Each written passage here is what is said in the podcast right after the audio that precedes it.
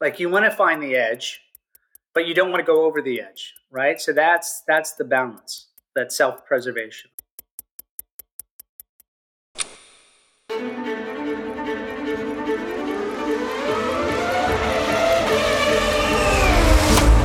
What gives us our edge? And how do we go beyond it? How thin is the line between taking part and tipping into victory? What inspires those moments of rare advantage that change the shape of a race?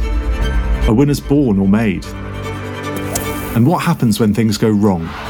Or when it all goes right? Welcome to The Edge. We'll be talking to people operating at the very edge of possibility from athletes to actors, and from artists to entrepreneurs. I'm your host, Teo van den Broeke. Watch out. This is The Edge, a podcast by Tag Heuer.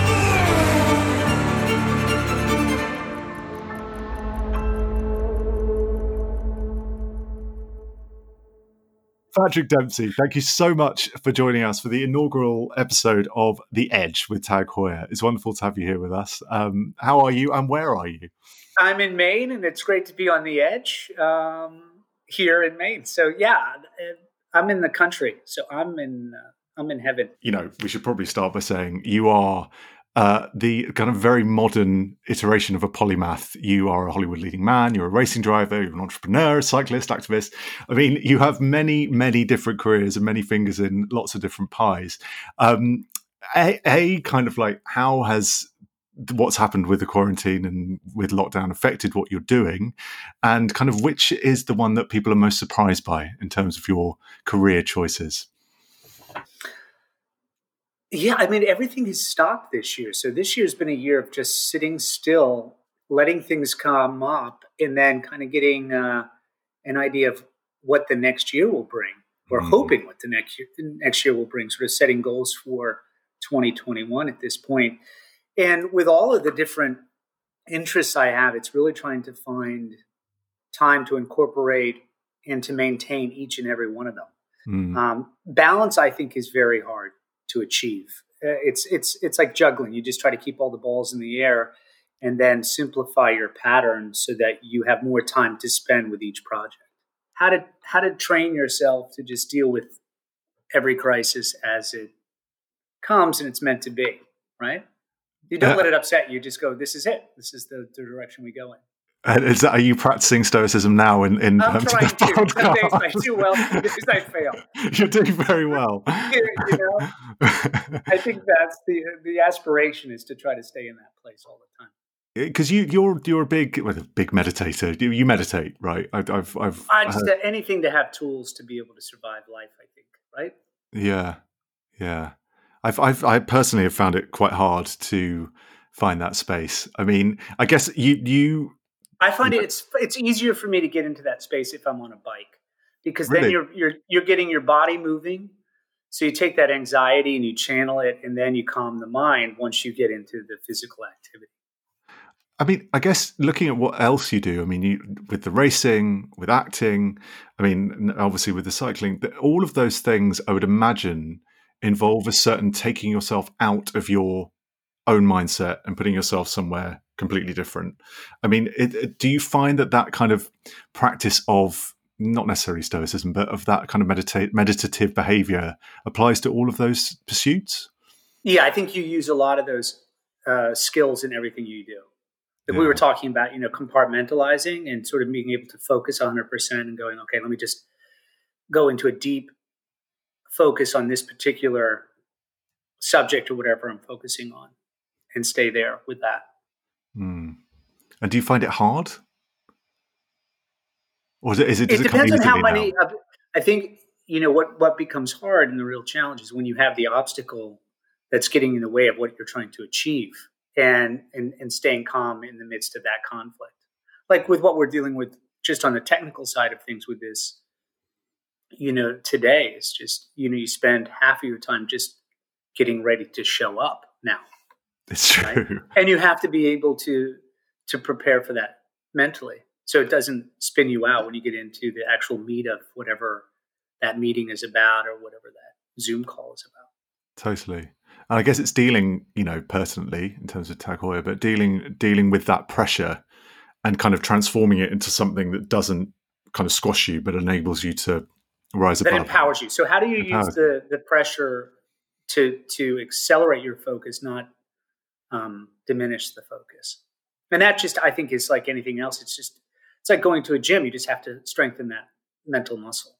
And everybody arrives at their own technique in their own way.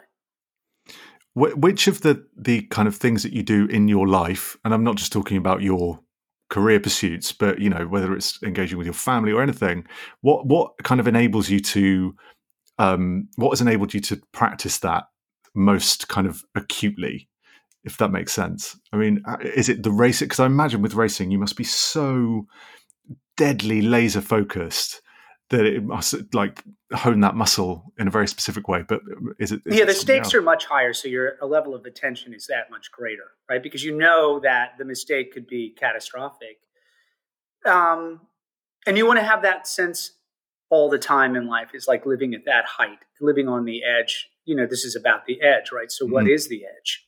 How do you yeah. define it? Is really just being keyed up enough and being really on point where you're you have that attention to detail and your situational awareness of everything. And that should apply in everything you do. That's the challenge. Is finding things that engage you enough to to be able to focus that intensely. So that's what a lot of this year's been about is really sifting through all the things that are out there and you're like, well, you, and you prioritize what has the most meaning and what is going to have the biggest impact on the safety of your family and the well-being of your family and then everything goes from there. I mean, I guess this year specifically has meant that you probably haven't been able to do many of those things that have enabled you to focus in that way. So, have you found other things maybe that are kind of slightly smaller? I don't know. You know, like certain people have found tidying during lockdown has has made them focus, or you know, like the whole Marie Kondo um, explosion. Right. exactly. I think we've all gone through that in the last you know, year at some point or another, where we've had major cleaning and like you go through and you separate. Okay, let's just put the pile over there and then go through the the emotional attachment to these objects, right? Yeah, exactly. uh, which is I think is really therapeutic. It's like less is more. We have so much clutter. I certainly do. It, that it's interesting that you brought that up. Is it is really streamlining. Like last night, I was you know cleaning out some stuff here in Maine, and I'm like, okay, what do I really need? Can I can I start to live with less and really extracting from my life the things that are distractions? Yeah, we don't have a lot of time, right? So you want to. The interesting thing about the Stoicism is like you live every day like it's your last because you don't, you know, you look back at like, okay, what do I look back at my life and what do I feel good about leaving behind here? What have I done that has something of a positive impact on society? And for you, what what is what are the conclusions you come to about that? What are those things? Well, you know, I, I really enjoy the work being done with the Dempsey Center and the integrative medicine that's being done. I think that should go hand in hand as soon as someone is diagnosed with with cancer. Is that holistic approach comes in, so you attack it on a physical and an emotional level that really will help that patient and the family really have the stamina to go through the treatment. So to me, that has the most meaning. And then using my visibility of the platform of the show in that pseudo doctor world to bring the awareness there. That to me, then it has real meaning. And then you're making a profound impact in people's lives in a good way. Uh, the, the Dempsey Center. I mean, I hope you don't mind us talking about it, but it, I, I, it was triggered by the death of your mother from ovarian cancer. Right. My mom fought ovarian cancer for over 17 years, 12 reoccurrences. So every couple years, it seemed like to be it would be coming back. So we spent a lot of time in and out of hospitals, and in you know what could we do to give her a better quality of life? And a lot of the things that we learned through that process really informed uh, us on how to set up the foundation.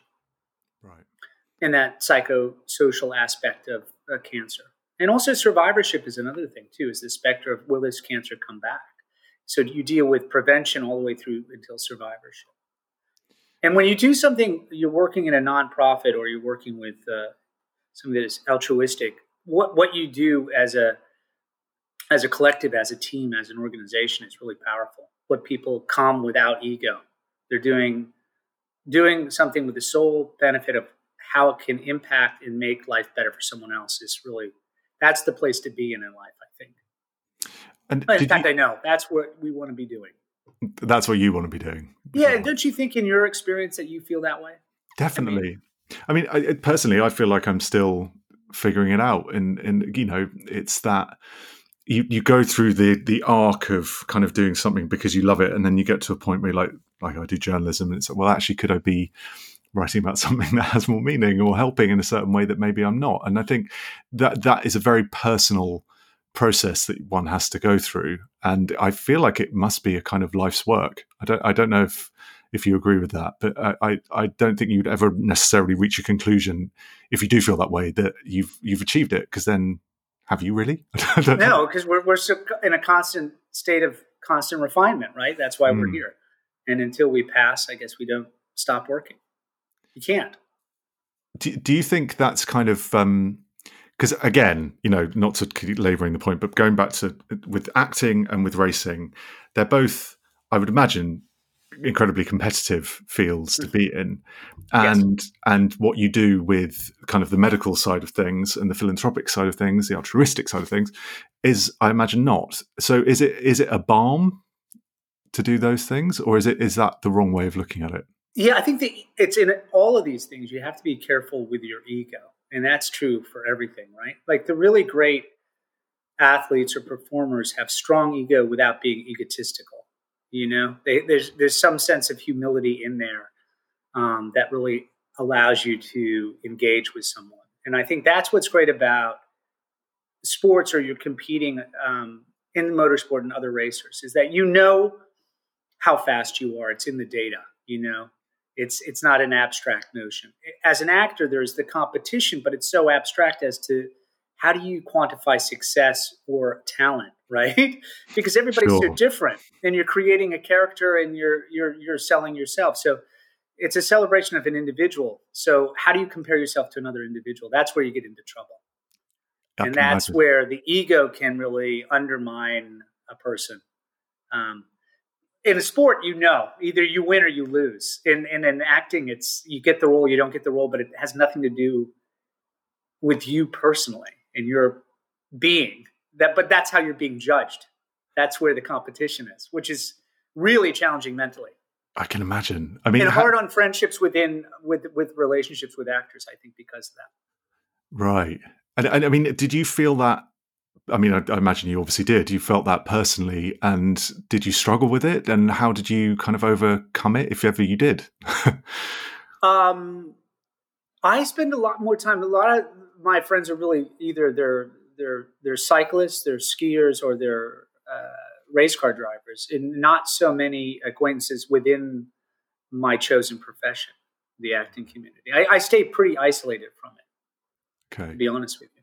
You, did, did that harm you in terms of like job opportunities? I don't know. I mean, I imagine. Well, I think it would probably help if I was a little bit more social and did that, but that's that's not where my head is at. No, I mean, uh, it, the way we're talking, it makes it sound as if racing was a solution to that problem when actually that isn't true. You kind of started out as a sportsman. You were a natural born sportsman. You you were a juggler. Right. I wanted to ski race. yeah. Really interesting. Right. You know, very much like Jack Heuer and the great tradition of Tag Heuer and skiing and, and capturing time. So I wanted to be an Olympic skier. Ingemar Stenmark was my childhood idol who was, you know, in that generation in the 70s and 80s was one of the best skiers, alpine skiers in the world, mm. consistently racing um, and always on the podium. You know, so top winner. So that was who was driving me as a kid, and I ended up riding the unicycle and, and doing that for my dryland training get... to improve my skiing. okay. And then I ended up getting involved with this vaudeville troupe and starting to perform, and then that's where my career ended up going. I, I but I always you... wanted to be a sportsman, so I feel more at home within a community like a racing community or a skiing community or cycling community. It's just I I just feel at home there immediately, and I always feel slightly uncomfortable within the Hollywood community and that world. When I'm working, it's different, but in a social setting, it doesn't feel as comfortable to me. I've heard you talk about the um, vaudeville um, element of your life uh, kind of loosely before. I'd like to be a little bit more um, granular about it. Can you, can you can you explain exactly what it was like and what you did and what what what what was the um, what was the world that you were in? The world was called the New Vaudevillians, which were uh, you know Maine in the 70s and the 80s, or a lot of people dropped out in the 60s and came up here, got in touch with nature, and, and a lot of those skills, like from the big fairs uh, and things like that, people started performing in a traditional way. And lo and behold, in the town I was growing up with in, in, in, in Buckfield, Maine, was the hotbed for this group of new vaudevillians, Buckfield Leather and Lather. And it was a traveling show where they would do performance performing like juggling and slapstick and sort of like sketch comedy and then sell product on the side to kind of make money. So it was a medicine show in that sense. They weren't selling any product like, okay, this is going to save your life from whatever. But we were selling leather goods and things to treat leather and things like that on the side out of the back of this old Oldsmobile uh, truck that the stage would fold down on. And then we would travel around in this 1930s truck. and that's that's how I was making money as a teenager. Amazing. So and I guess juggling and magic and and all So that stuff. And some got- of the magicians were all like a little bit of fun pickpockets in the sense of what they could get away with. oh, really. Yeah, they're a little bit dodgy in their behavior. I'm guessing you weren't one of those. No, no, no. I was fascinated. And I was the youngest one in the group. I was like the little kid in the group, so I was sort of like the mascot. So I guess you, I guess you got a little bit of a taste for as much performing as for it's like competing. I mean, because you know juggling's an active pursuit. It's not as if you can. Well, just, there's competitions like there's the International Jugglers Competition in the IJA, and uh, they have a big competition every year. They have a junior competition and then they have a senior competition. I placed second in the junior competition in 1983. Anthony Gatto was the winner of this tournament, and he was like seven, and he was into numbers, which is like big. You know, he was up, I think, to seven rings or something like that. wow. And that's sort of the thing within the, the juggling community is how many things you can keep in the air. But it's fun to follow the juggling community now because of the tricks that are being performed from everybody around the world. There's a metaphor for It's your great on life. there. Instagram. If you follow the International Jugglers Association, and it's really amazing to see. Certainly, the street performers around the world, those are the ones who I think are the most talented and the most innovative. And they're like these little stars in the juggling world, and they're they're performing on a street corner, and it's really fascinating to see what they can do. Amazing. I I mean, yeah, it's fun you- to reach out to them too and talk to everybody. do you still? Do you still? I do. I like certain jugglers I'll reach out to that are around the world. I'm like, this is amazing. How did you come? How did they? How do they design these tricks? How do these tricks evolve? Which is really fascinating. Yeah, I can imagine. I mean, you. So you grew up in Maine. Obviously, you- you're there now, but you you grew up in Maine, and Right. it was in Maine that you kind of first had. I want don't want to say run in with uh, with auto racing, but you, your passion for cars and driving. Yeah. The Uh, only way to get around in rural areas is to have a car or a bike. Right. So, Cool. and then in the winter we would cross country ski everywhere because we could because everything would be shut down. Wow. So for me, it was total isolation. So how do you keep yourself engaged and entertained? Because the closest neighbor was a mile away where I grew up. So I could drive the back roads in my dad's pickup truck and be okay.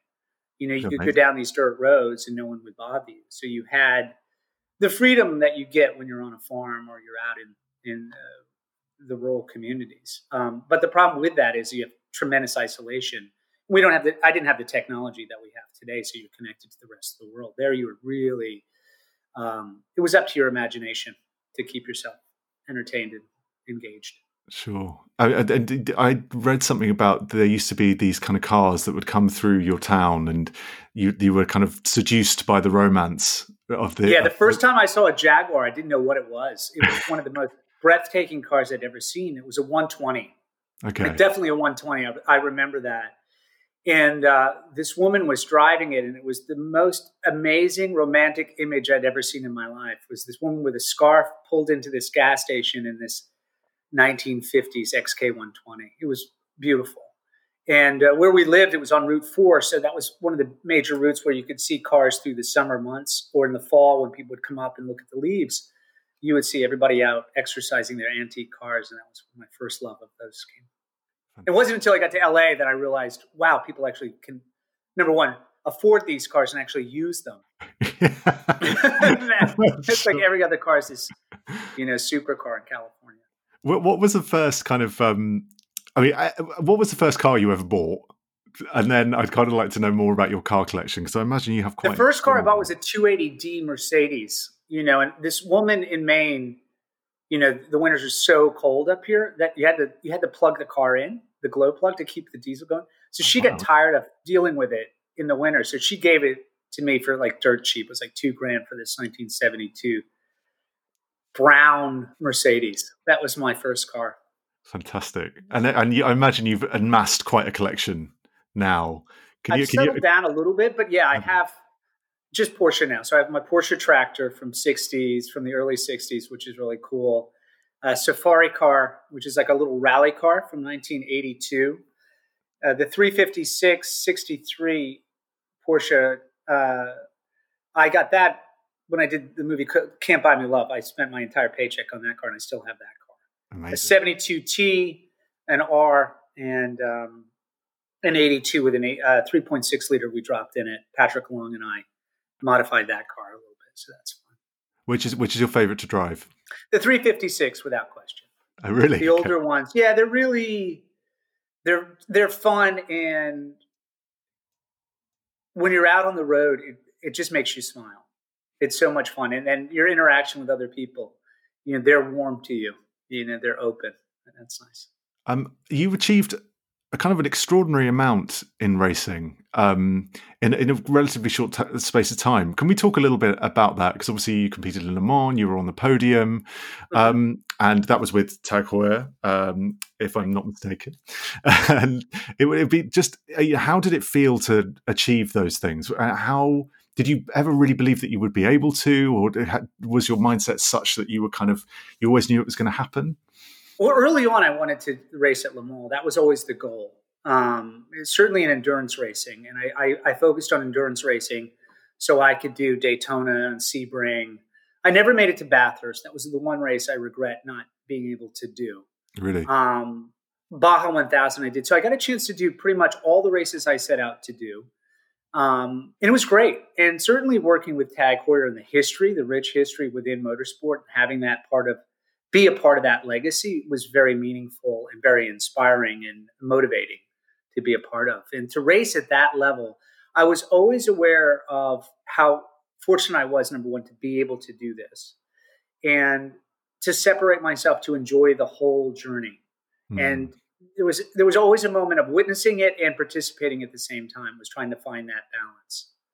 And it's changed how I look at life and what my model for life is after that. I think a lot of the lessons I learned in my uh, focus and, and my attack on Le Mans really has served me in, in everything else I do in life, without uh, question.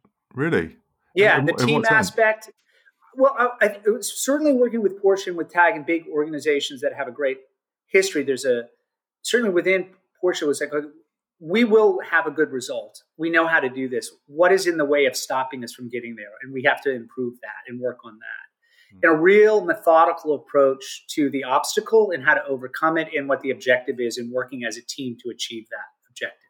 Mm. And getting the ego out of the way. And in Hollywood, it's very challenging because egos are so fragile because there's such insecurity. I think that's where it comes from. This is the thing to constantly remember is to keep people feeling safe.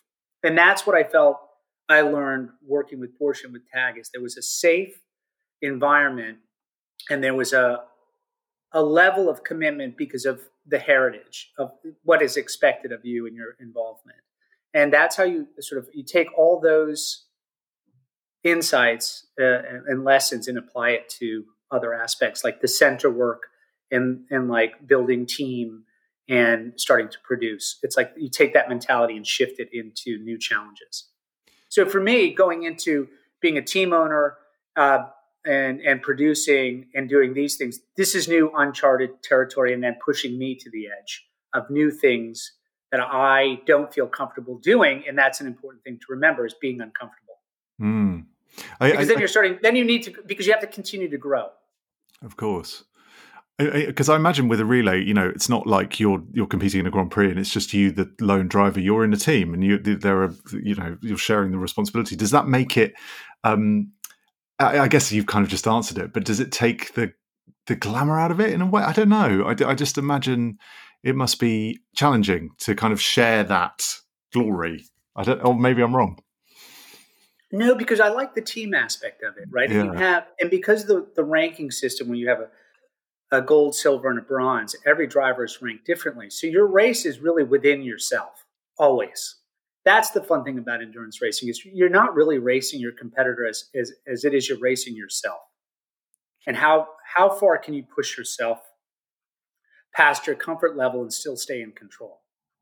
Like you want to find the edge, but you don't want to go over the edge, right? So that's that's the balance, that self-preservation of like sensing that it's there, knowing that it's there, but not letting it suck you into the other side. Having the emotional discipline to control it. It's like when you're on the the tach and you, you're up and you're close to the red line. You don't want to go into the red line. You mm. want to be right there where it's bouncing off the red line. Sure.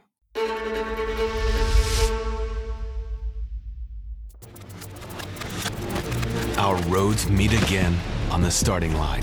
For years, we wrote our own legend, chased our two destinies. We kept pace with the most daring drivers, won the most dangerous race, splitting a second in 100, slicing the wind. We timed the best lap, started in pole positions, raced on the most famous wrists, inaugurated legendary racetracks we broke records of precision, revving up speedometers, delving into the infinitely small and channeling new energies to set new limits, running the same tracks. Our roads were meant to meet again. Here we are, ready to open new horizons, to seek the thrill of being the first. Ready on a new starting line, together.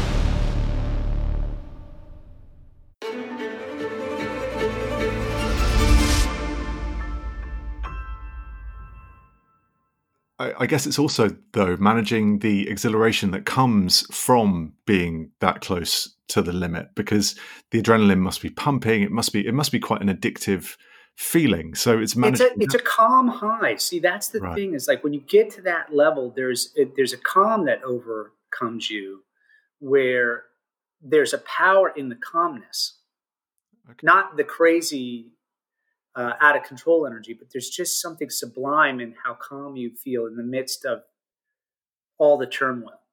Like when you're in a race and you have multiple classes all around you, and there's somehow you're enjoying it and you're aware of it and you're sort of fired up at the same time. That's beautiful because then you're aware of so many different things in life on so many different levels. And that's the hardest place to to maintain, I think.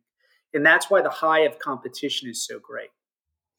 Everything else is just to the side and you're right where you need to be in that moment.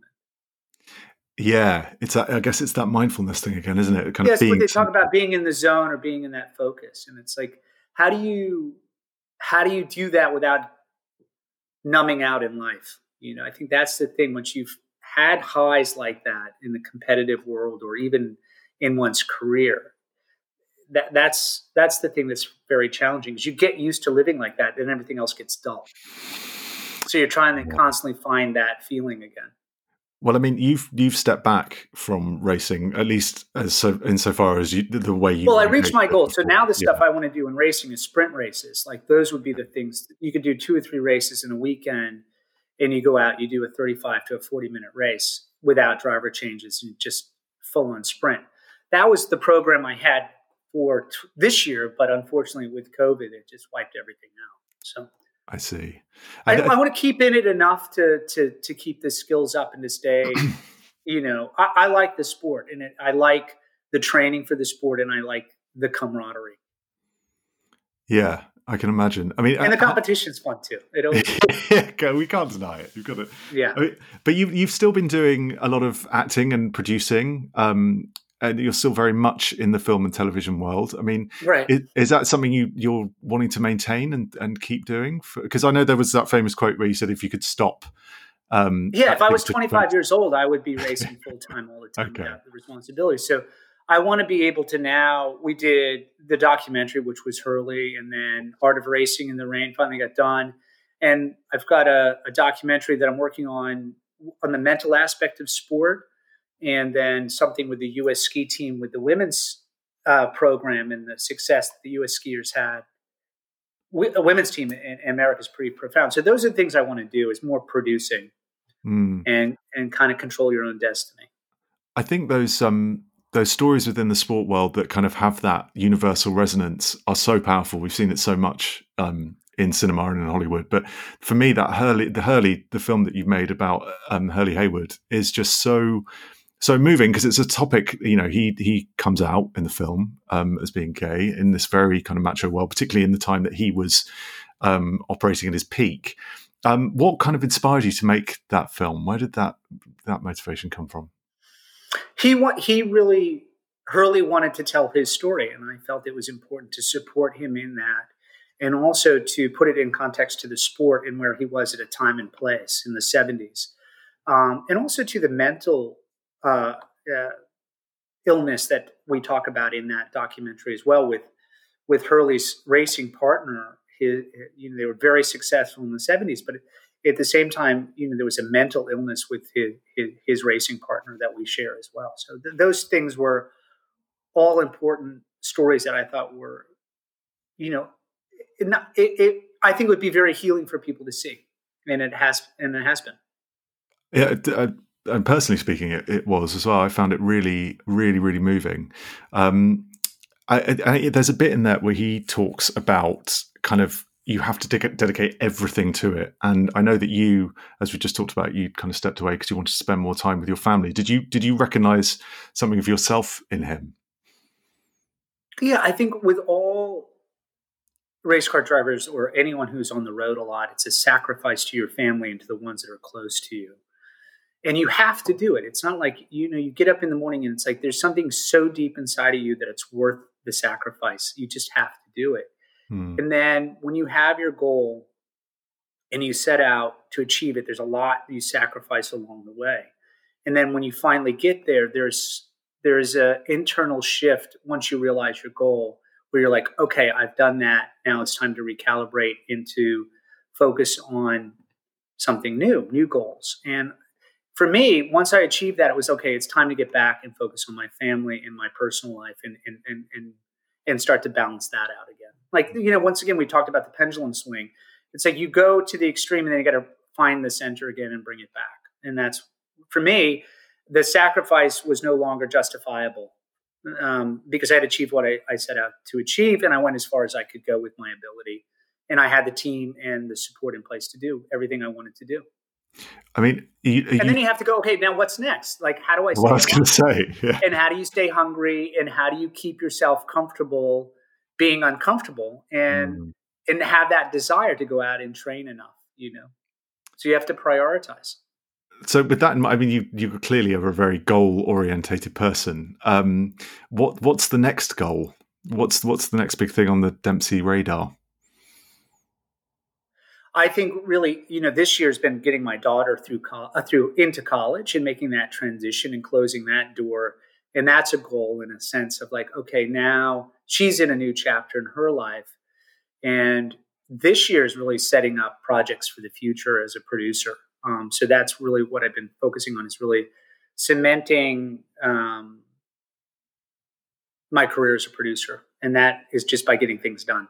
So that's the next goal I, I, I listened to a podcast where you spoke about how kind of being in charge of your own destiny, particularly as an actor, is the most important thing because otherwise you're kind of just waiting for the phone to ring and it, and it, right. you know, it, and it can just not happen and it can be soul destroying. Um, how that that's true, but how do you get to that point? Because I'm sure there'll be a lot of young people in not necessarily acting careers, but people listening to this who think, well, how do I become a master of my destiny? Do you have any advice in that space?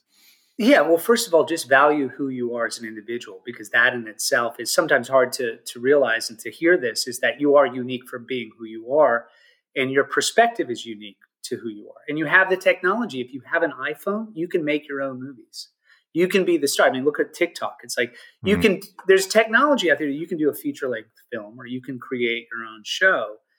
Um, so that's what I would do is like, don't, there, you have the technology. It's just a question of How's your storytelling? What's the story that you want to tell? You know, what's your perspective? What is your point of view on the world? And sharing that with us, you know. So anybody can do it. It's it's it's finding the idea that is moving to you. That's uh, you know, what do you want to say? And for me, coming back to Maine allows me time to s- step back and to sit down and to throw the technology away and go out and walk around in nature in order to go, okay, what is it that's going on inside of me? You know, yeah. what do I want to focus on right now? What am I happy with? What am I unhappy with? What's troubling me? What's making me feel good? And having the time to sit in order to get ready for the next round of goals and, and things that you're going to go after. Hmm. I we should probably talk a little bit about the things that you do personally. Speaking about the edge, um, that you, the processes you go through to improve your performance, um, whether that's in acting whether that's in racing or in anything. What what are the um, what are the the steps you take in order to to do that? I have to look in the mirror and go, okay, what, what, take a good look at yourself and go, okay, what's working, what isn't, what do I need to improve? Hmm. And then sitting down at the beginning of any project and going, I'm a beginner, I'm starting over, and trying to get your ego out of the way. That's the biggest thing is really not letting the ego in a negative way interfere with your work. Trying to approach it with humility uh, and with openness and not letting all of those demons in the back of your head get in the way. So th- that's the first step, mm. I think, is the most important. And the second step? is then it's execution. It's like understanding what it is and then going out and then grinding it out and getting it done. Yeah. You know, uh, because you have that romance and that momentum and that enthusiasm at the beginning of the journey. And then as it comes, then you got to get into the grind. For sure. You know? What I mean, and it, enjoy that. And, and that's the hardest thing is to enjoy the process of it because ultimately at the end of the day when it's done that's all you have to really look back on is how how much have you enjoyed the process that was something that early on someone said to me the process is the product and i think that's an important thing to remember absolutely absolutely i mean i guess you know often it's about taking risks and you know pushing yourself into spaces that you wouldn't necessarily feel uh, secure enough to that that like reaps the greatest rewards? I mean, what have been the moments in your life where you've taken the greatest risks? When you go kicking and screaming into something and you realize that it's the best thing for you, you know, you you have that fear and you go into your fear uh, and you overcome it. Yeah. You know, when your heart rate goes up, you feel like you're having a heart attack. That's a good. I imagine that comes more from racing than it does from acting. Well, no, I think there are public events where you're out and you're in front of you're in front of a lot of people, or there's something that has a lot of attention to it that you can get that way. I mean, in terms of acting, do you find um, obviously acting for the screen is one thing, but acting on stage, I mean, do, does that kind of get the blood pumping in a different way for you? Do, does that? Oh, absolutely. I think it, it's a bigger. It's a. It's been a while since I've been on stage, but it's so immediate that you you feel it right away. There's something wonderful in the process of it, and it's something my mother, I think, you know, she wanted me to do more stage work than I did. Did she? It's always something we, yeah, because it was something we, I started off in the theater and did it, and it, it is. It's a little bit more like motorsport in the sense that it's you go off and you you you feel that anxiety before you get in the car. It's like stepping on stage for the first moment of the play. Oh, yeah. You know, your heart's beating, and then you got to calm down but that that's a muscle that I haven't exercised in quite some time, which would probably be a good thing for me to do in the future.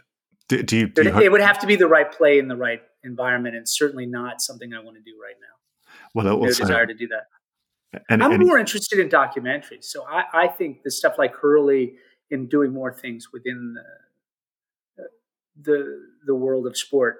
To me, And I think the mental aspect is something I really find intriguing and want to explore and then also the female psych, uh, skiing team and the history in the U.S. is something that's really interesting to me. In a sport that is, you know, if you're in Switzerland or you're in Europe, it's it's the most important sport. In America, it's just one of many sports that is, you know, fighting for attention. Tell, tell me a little bit about that project. That I mean, I'm very intrigued. Well, we have one this sort of mind mind uh, mind games, which is really the mental aspect of sport. How do you deal with fear? How do you deal with success? How do you deal with injury? How do you deal with retirement? And and and working with the the coaches, you know, the mental aspect of sport is huge. You know, everybody gets to a certain level, and then how do you handle the pressure mentally? That's going to either make you a champion or just make you an also run. Yeah. So that's what we're focusing on that with some key athletes. So we're in pre-production on that.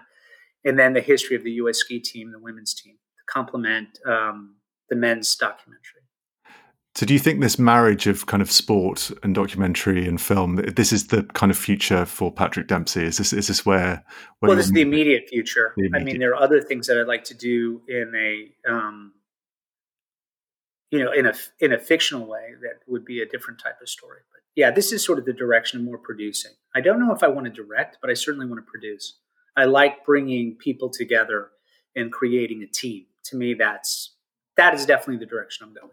Now. Okay, so it's got that kind of parallel with what you've been doing with racing, I guess, in that in terms right. of same thing, same thing. Having and then within the racing community, we continue on and develop the young drivers, and then I would like to do more uh, sprint racing things like that. Okay, and and will the sprint racing kind of how, how does that evolve? Where where do you see? Because I can't imagine that you're going to kind of stick. You do like a lot of the level. Porsche Cup races and things like that. So the same same make Cup. That's what I'd like to do. The Cup racing in Porsche to me is probably the most competitive and the most exhilarating right now for the amount of time that I have to devote to the sport. And then I like the off road racing too. I mean, I could get into doing some of the like Baja again or something like that. Those those races are really a lot. Okay, I mean, Patrick, we obviously are here with Tag Heuer, and we we should be talking about uh, apparently is an extraordinary watch collection that you have. Um, can can you tell tell us a little bit about about your watch collection? Well, I'm getting into the interactive watches now, which is oh, wow. something I've resisted, but I'm starting to see with everything I've been doing. I like the you know all of the the the support you get from it, from your training and cycling and all that, and certainly with the golf, it's been really good. So I see the potential with that, but I like the vintage stuff too. I think. Um, for me, the older watches, the watches that were created by Jack Heuer, have the most meaning in the in the context of the brand and, and his his impact, mm. you know, in this in these couple decades that he his work and and it's still, I think, uh, affecting company on a profound level Absolutely. as we see these these these anniversary editions come out. You know, so I which, love all that. Which model specifically? What's your the favorite? Autavia to me and and and the Monaco are the two that mean the most. Yeah. For different reasons, you know. Yeah. Because I guess the Monaco is often a little bit of an un- unsung hero in that space. Uh, no, I mean, it was a total disaster when it was launched, right? Because people didn't really. It wasn't until it was, you know, put into product placement that it changed everything. But yeah. it was so revolutionary at the time with the shape and the technology that it wasn't embraced immediately. And they had a lot of extra ones running around, so they gave it to the prop master for uh, Le Mans, the film, and that's and now you know it's an iconic watch because of that. I mean, that must feel. It's really interesting, isn't it, when you look at the history and all the things that they had to overcome. That's and now it's one of the most important watches and styles uh, within the industry. And the dedication to it and the belief in it. And, and as you say, the inauguration of that kind of placement, that really smart placement. I mean, which you are arguably quite a big part of yourself. I mean, you know, there's a, there's a strong history of Tag Heuer with with film, and you've got Steve McQueen, and now now you racing. I mean, it, that, that must feel wonderful to be part of that legacy and that heritage. It's like a dream come true. You know, you sit around and you fantasize on your couch as a kid or as a young adult, and you you would go, God, wouldn't it be great? And then when you start to achieve these things, there's a lot of pride in that in that you're representing a brand that has a great history within the motorsport industry and certainly in sport in general. Um, and you want to connect all the brands that you work with. And we, are doing that, which is nice to see Porsche and Tag Heuer working together now in the beautiful history and legacy that they have and, and what's the future have in store. You know, we know where we've come from, where are we going? I mean, what are the new goals? You um you directed a visual poem to Jack Heuer. Right. Yeah. He was very moved by. Can you tell us a little bit about that? Well, it was a lot of the symbolism, right, of the stuff that he had, um, and certainly Porsche was. He had it. He had that MG. That was his first car. It was a gift. His, I believe, his father gave him upon graduation from college. Yeah. Yeah. And and then the next one would be the I think the early 911. But that and his love for rally racing and, and wanting to improve his times in rally racing was what led him to development of a lot of the technology and innovation that he had. So it was fun to be able to tell that story through visual styling and and uh, and to be able to use the music, black and white, and um, Janusz Kaminski, you know, Academy Award winning uh, documentary, uh, um, DP, uh, director of photography, was great to work with. So we had a great style. Uh, do you, um, know, Jack Heuer was arguably a polymath of his day. Also, um, do you do you see parallels uh, between the two of you? No, I think about him a lot, though. You know, this this week I was up uh, doing something in northern Maine, and you think of the history of skiing, mm. and you know he would teach skiing on the weekends. He'd fly up to I think it was New Hampshire, Vermont, in the midst of running this company. It was you know they were just starting the company off in America too, so he had this double lifestyle. I was just it was just such a fascinating period of time. And you think of Warren Miller and all the, the movies that were done at that period with skiing in that generation, where there were limitless possibility you know, and you see his imagination, his skiing, and all that, that he was a true sportsman, and mm. it mm-hmm. reflected in the business. And we've lost that in a sense, and we don't want to lose that. And I think that's the beautiful thing about the organization is that they stay connected to him, and that was the beauty of doing that. Yeah, that little movie is you know we honor him and the inspiration and the foundation that he is he's provided for the organization. Well, it's a legacy you're arguably helping to maintain uh, which which must feel like a, a fantastic. Yeah, it's really it's a tremendous honor, and um, um, it, it, it definitely motivates you. You know, no question. Well, I, I, mean, I hope you um, I hope you manage to get back out on the track soon, and uh, and that this doesn't this lockdown doesn't keep us out of doing the things that we love too long. It's fun here. I get I have like a little John Deere tractor, which is really a, a little quad, and I'll tell you, bang for your buck, it's so much fun. So I bomb around the field in that, and it gives me a keeps my skills up on the car control. Fantastic, Patrick. The qualifiers. Thank you so much. It's been wonderful speaking to you. Thank you for joining us at The Edge, a podcast by Tag Heuer. Don't forget to subscribe on Spotify, iTunes, or wherever you get your podcasts. The Edge is also an online magazine Go to magazine.tagheuer.com for more articles, interviews, and photo series that bring together our love of watches and our desire to push ourselves to the edge of our limits. I'm your host, Teo van den Broeke. Until next time, keep an eye out. This is The Edge.